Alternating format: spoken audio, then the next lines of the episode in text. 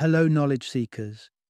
In this episode of 20 Minute Books, we dive into the wild heart of Feral, a daring and insightful work published in 2013 by the renowned George Monbiot.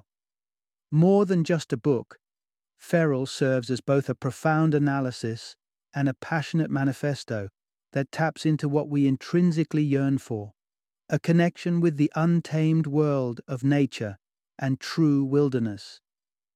Monbiot makes a compelling case for rewilding, allowing parts of our planet to return to their natural state, echoing a call for a world where nature thrives unrestrained by human intervention. George Monbiot brings to the table a rich background as a trained zoologist, complemented by his extensive experience as a nature journalist and environmental advocate. As a prominent voice in the environmental discourse, particularly in the United Kingdom, and a regular contributor to The Guardian, Monbiot has penned several influential books, including Captive State and The Age of Consent. Feral beckons to a broad audience range, from ardent environmentalists seeking fresh perspectives and ideas to individuals intrigued by the complex interplay between humans and nature and to land or property managers aspiring to incorporate a more eco-centric approach in their stewardship of the environment. Join us as we explore how Monbiot's vision for a rewilded world not only holds promise for the healing of our planet, but also for the rekindling of the human spirit through a reconnection with the wild that lies both around and within us.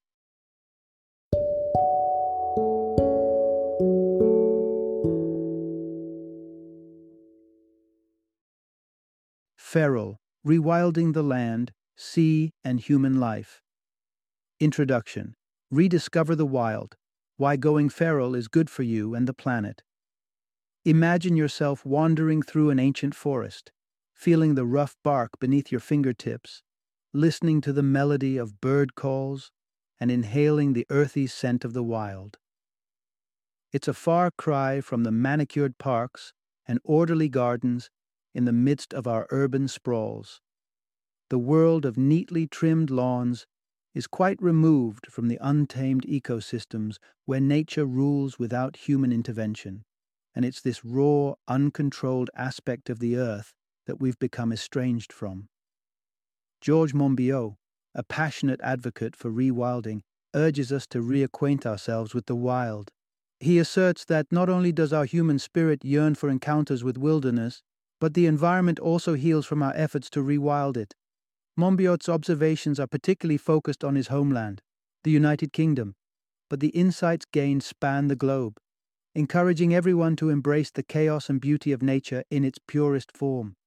Embrace adventure and learn about the peculiar British sea dweller that's best admired from a distance, historical evidence of children's bond with nature dating back centuries, and the surprising environmental alarm signaled by blooming blankets of bluebells, join this journey for a compelling narrative that redefines the boundaries between human spaces and the wild, and discover how stepping back into nature can change your world perspective. Part 1 Unearthing the Truth The High Cost of Gold in the Brazilian Rainforest. Delve into a world where greed clashes with nature where shimmering prospects of gold lead to the desolation of the majestic Brazilian rainforest and the endangerment of its ancient guardians. The author, George Monbiot, shares a gripping tale from his time amidst the turmoil of environmental destruction and the stark human cost that accompanies it. In 1989, while working with an environmental organization, Monbiot ventured into the heart of Brazil's mining operations. The journey began with a daring bypass of a police blockade at Boa Vista Airport, leading him deep into the Amazon, a realm suffering from the rampant scourge of deforestation and the relentless chase for gold. Encompassed by sprawling devastation, Monbiot bore witness to the tragic collateral of the gold rush. In a land punctuated by violence, more than 1,500 miners fell to bullets over disputes rooted in gold and greed.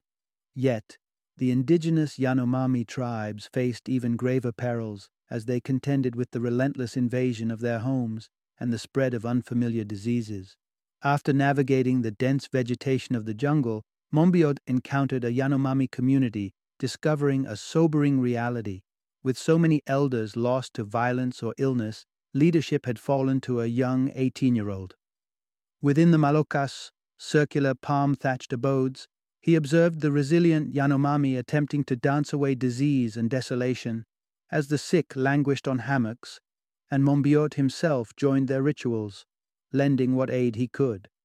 Despite international outcry and calls for conservation, the gold rush left behind a brutal legacy, reducing the Yanomami population by a harrowing 20%, putting a human face on the environmental tragedies we so often hear about. This stark illustration serves as a reminder of the true price of industry on both nature and humanity. Part 2 Enchantment of Indigenous Wisdom A Westerner's Revelation. Picture a world anchored in the immediacy of life, where spontaneity drives action and deep connections form with the pulsing rhythm of the earth. This is the world that captivated George Monbiot after his encounter with the Maasai of Kenya, a stark contrast to the structured life we know in the West. Meeting a Maasai warrior named Toronke in 1992, Monbiot was drawn into a lifestyle where instinct and passion lead the way. He marveled at how effortlessly Toronke would undertake a 35 mile journey on an impulse, driven by the simple desire to visit a friend. The ingenuity of the moment embodied what Monbiot felt missing in his own life's narrative irrepressible spontaneity.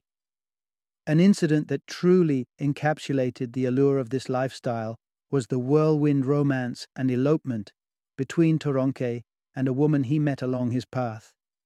Their story unfolded rapidly, a testament to the directness of affection and intention in Maasai society. The author found himself longing for the same vibrancy and unscripted ardor, a sentiment that stood in relief against the often dispassionate routine of Western living. Historically, this enchantment with indigenous cultures isn't an anomaly. Colonial interactions frequently led to conversions of heart and ideology. As Benjamin Franklin noted, European captives among Native Americans seldom yearned to rejoin the strict confines of colonial society, having tasted a life of communal bonds and heartfelt fulfillment. The so called defection of Westerners into indigenous ways of living underscores the profound appeal of a life unfettered by the artificial constraints of modern existence. In his own soul searching, Monbiot began to challenge the norms he had long accepted, igniting a quest to reconcile Western structure with the soul stirring echoes of the Maasai and other indigenous cultures. It was a personal reckoning with the very essence of living, whether to be corralled by convention or to roam free with the spirit of the wild. Part 3 Embracing Rewilding Bridging Humanity and the Wilderness. Upon returning to the quieter rhythms of life in Wales, the author, George Monbiot, reflected on his experiences and realized there was a piece missing from the mosaic of his settled existence. Though the enriching engagement with indigenous cultures had taught him much, Monbiot wasn't looking to forsake modernity for a life among the tribes. Instead, he sought to fuse contemporary living with an innate human need for the wild. Monbiot acknowledged the harsh realities faced by hunter gatherer societies the brevity of life, the lack of health care, and the struggle for sustenance. Additionally, he dispelled the romantic notion that our ancient ancestors lived in perfect harmony with the land. Historical accounts suggest that their arrival often marked a significant disturbance in the ecological balance. However, it was not a regression to a bygone era that Monbiot sought, but an environmental reinvention, a stirring of the soul that longed for communion with the untamed. To combat what he calls environmental boredom, he found his answer in the burgeoning concept of rewilding. Since it made its mark in the lexicon in 2011, the term rewilding has bloomed and branched in meaning.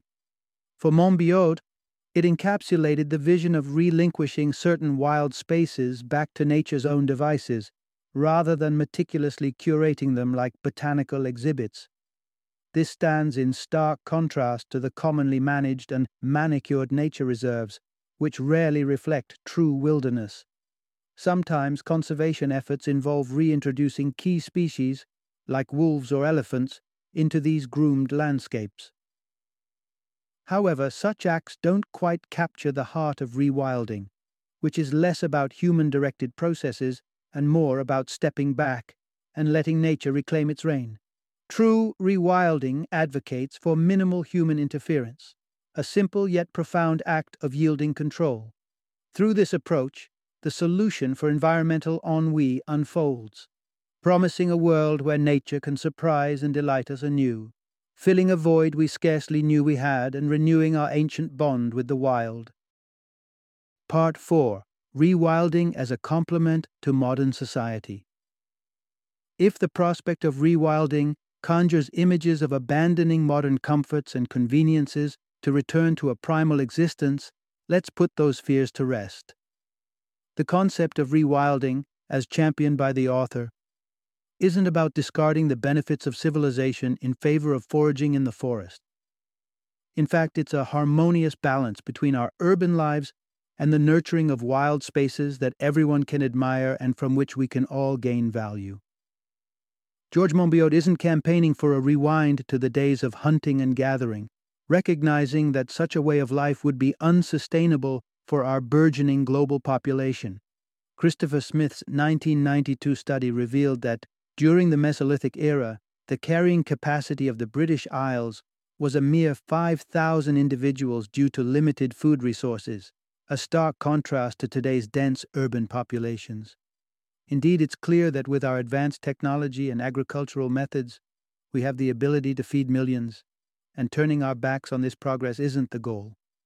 Rewilding is envisioned for those less fertile lands where farming persists solely through subsidies and yields remain low. Monbiot identifies areas such as mountainous terrain and highlands as prime candidates for rewilding in the UK context. Importantly, rewilding doesn't equate to a human exclusion zone. Rather, these reclaimed wildernesses offer a chance for people to immerse themselves in true wild nature. Imagine lands roamed by wolves, wildcats, beavers, and wild boars, species that once were synonymous with the British landscape. Civilization has muted our encounters with the wild, which long ago were part and parcel of daily existence, sometimes thrilling, sometimes threatening. To recover from the monotony of over civilization, we must reintroduce elements of the unpredictable. Wild spaces can serve as conduits for reigniting dormant physical and mental acumen, sharpened by genuine interactions with unbridled nature.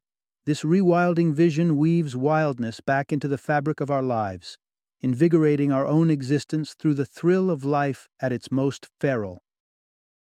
Part 5 The Sea's Dwindling Wilds a fisherman's cautionary tale. Picture the vastness of the ocean, the caress of sea spray on your face, and the thrill of a wild catch. There's an undeniable draw to the untamed sea. George Monbiot shares his love for this aquatic adventure, recounting his own journey into the blue expanse of Cardigan Bay, Wales.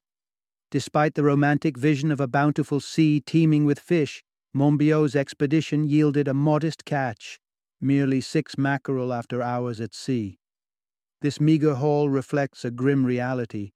Overfishing has left its mark on the marine wilderness, and the once abundant shoals have faded into a mere shadow of their former glory.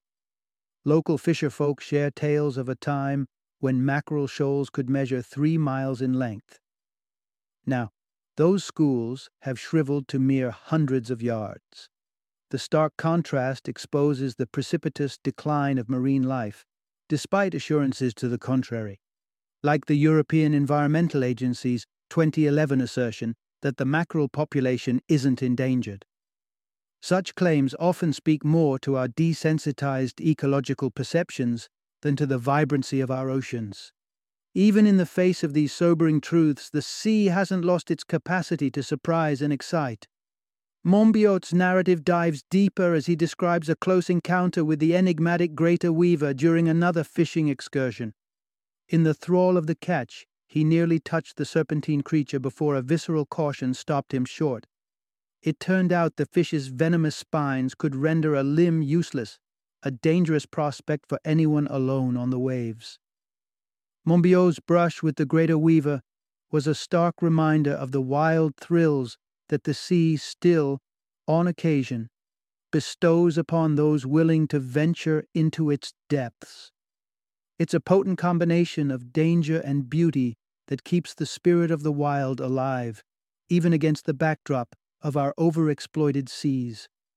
Such encounters, laced with raw adrenaline, are the precious experiences that nature aficionados seek, fleeting whispers of the untamed world that once was. Part 6 Unearthing History to Reclaim the Future, Rewilding with Ancient Guides. Imagine peeling back the layers of time, not through pages of history, but through the soil beneath our feet, a repository of life teeming with tiny creatures and monumental tales of the past. For archaeologists, each excavation is a portal into bygone ecologies, painting vivid pictures of the natural world that once was. Such a revelation occurred at the Severn Estuary in Wales, where diligent digging unearthed an ancient salt marsh preserved beneath eons of mud. There, the crisp impression of footprints revealed the interplay between the human and animal kingdoms, with traces of teenage boys stalking deer and children engaged in playful merriment mingled with purposeful strides. It was a tableau that spoke volumes about the roles even the young once played in the sustenance of their clans. Amongst these remnants, the author found fascination in the presence of cranes, majestic birds represented by their unmistakable six inch wide tri toed tracks. Once thriving during the Mesolithic period, these towering avians vanished from British skies by the 17th century. Their fossilized footprints ignited a profound realization that some species are natural candidates for reintegration into their former habitats. These majestic creatures, standing at an impressive four feet with an eight foot wingspan and soaring as high as 32,000 feet, invoke awe with their aerial mating dances, a ballet of gravity defying leaps and graceful descents. Taking a cue from history's whisper, restoration efforts took flight. Since 2009, conservationists have laboured to reintroduce cranes to the British wild, and a breeding colony now flourishes in Somerset, not far from where their ancestors left impressions in the mud. The success story of this rewilding initiative speaks to the possibility of restoring nature's grandeur by reviving species deeply intertwined with our ecological and cultural heritage. It's a resurrection of sorts, a dance with the past to invigorate our present and future ecosystems. Part 7 A Prowling Yearning The Human Quest for Wild Encounters. Imagine a world where the rustling leaves in your backyard could signal the stealthy strides of a wildcat. This image might seem like a remnant of a bygone era, or a scene from a wilderness far removed from our daily lives. Yet in the UK, reports of such encounters are more common than one might think. When Welsh policeman Michael Disney claimed to have spotted a large wildcat weaving through the Pembrokeshire landscape in 2011, he became part of a burgeoning collective, each sighting weaving a tapestry of intrigue about the return of the wild. The tales of the beast of Barnet, the crystal palace puma, and other mythical felines have captured the public's imagination and fueled speculation about their existence. Merrily Harpur's book, Mystery Big Cats, delves into this phenomenon, bolstered by the fact that many witnesses are not your average Joe, but experts in wildlife, lending credence to the sightings. Harpur theorizes that these animals, often depicted as sleek, muscular shadows, could be melanistic leopards, a rare blackout curtain veiling the more common spotted coat. While the author retains a measure of skepticism about the actual presence of these elusive predators, the unwavering conviction of those who have spotted them points to an interesting psychological possibility. Despite a lack of tangible proof such as tracks or territorial markings, the continued reports of big cat encounters hint at a deeper longing, could it be that in our tamed, controlled environments, there's a collective nostalgia for an element of unpredictability, a craving for a brush with the dangerous and the untamed? These sightings, even if born from wishful thinking, serve as a pulse check on the human spirit. They reveal an inherent fascination with the wild and suggest that within our domesticated landscapes, there persists a desire not only to witness the marvelous creatures of nature, but to coexist with a touch of their untamed essence. It's a reminder of how much we might be missing and how textured our lives could be with a reintroduction of the true wilderness. Part 8 The Keystone of Nature The Vital Role of Large Animals in Rewilding.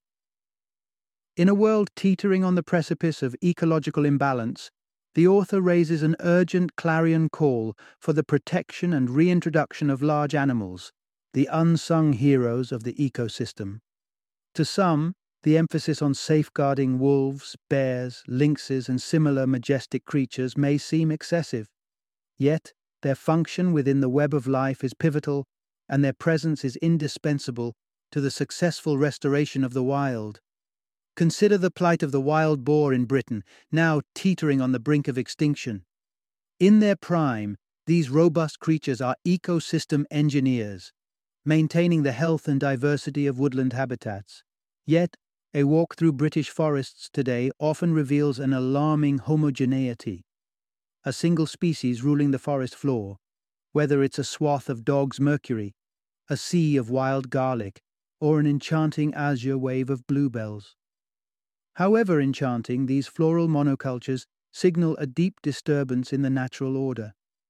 Contrasting this is the Białowieża forest in Poland, where the earth itself is teeming with life, courtesy of its thriving wild boar population.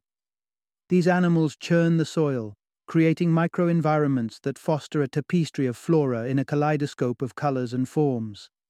Nevertheless, the resurgence of these vital creatures in places like Britain isn't a matter that can be left to chance. It necessitates decisive governmental intervention. Despite a gradual increase in wild boar numbers, UK government policies have been conspicuously lacking in protection measures, leaving the fate of these ecologically crucial animals at the mercy of landowners who often prioritize their own interests. The crisis at hand demands more than the uncertain benevolence of property stakeholders. It calls for a collective commitment to stewardship, backed by legislation that recognizes the intrinsic value of these natural stewards. It's time for a united effort to restore the missing links in our ecosystems and, in doing so, rejuvenate the entirety of our shared environment. Part 9 Step back to move forward, letting nature take the helm of rewilding. In the quest to nurture our environment back to a state of flourishing diversity, sometimes the best action is inaction. The author presents a paradoxical strategy in the field of conservation. To achieve true rewilding, we might need to forego our instinct to manage and control, allowing nature to recalibrate itself, unfettered. The current conservation ethos often divides species into allies and adversaries, perpetuating human centric judgments on the natural world.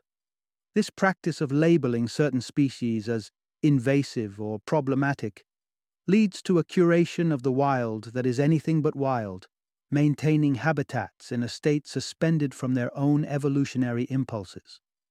In trying to preserve the landscape as it is, conservation efforts sometimes uphold environments that owe their existence to human alteration, disengaged from the authenticity of undomesticated nature. To relinquish this grip, the author suggests a bold step letting go.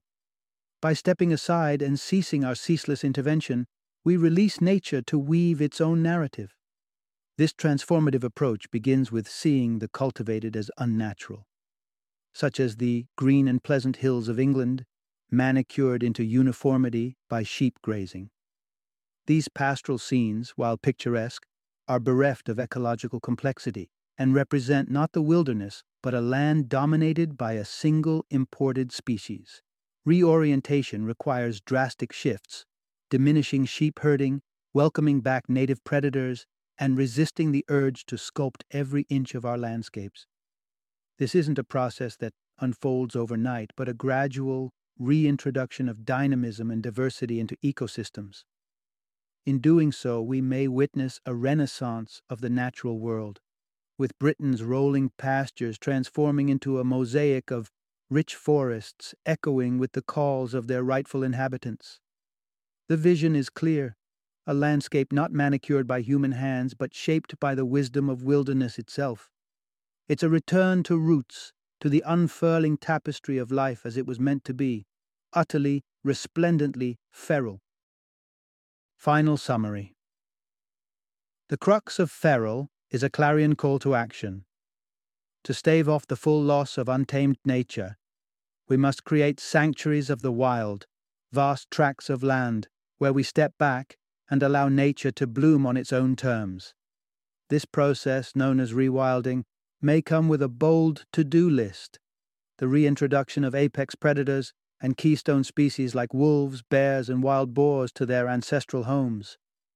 But it's not just about the animals. To rewild effectively, we must resist the urge to manage every facet of these terrains, trusting the inherent wisdom of natural processes to restore balance and vigor.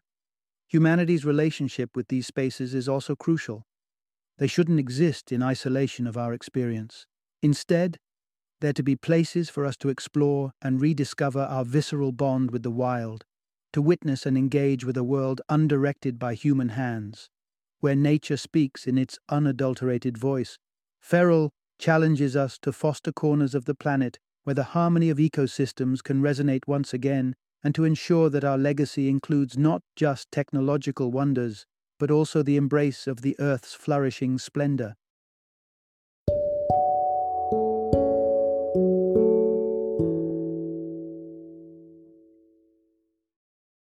Thank you for joining me today on this journey of learning and discovery as we explored the insights of another thought provoking book in our growing library of knowledge.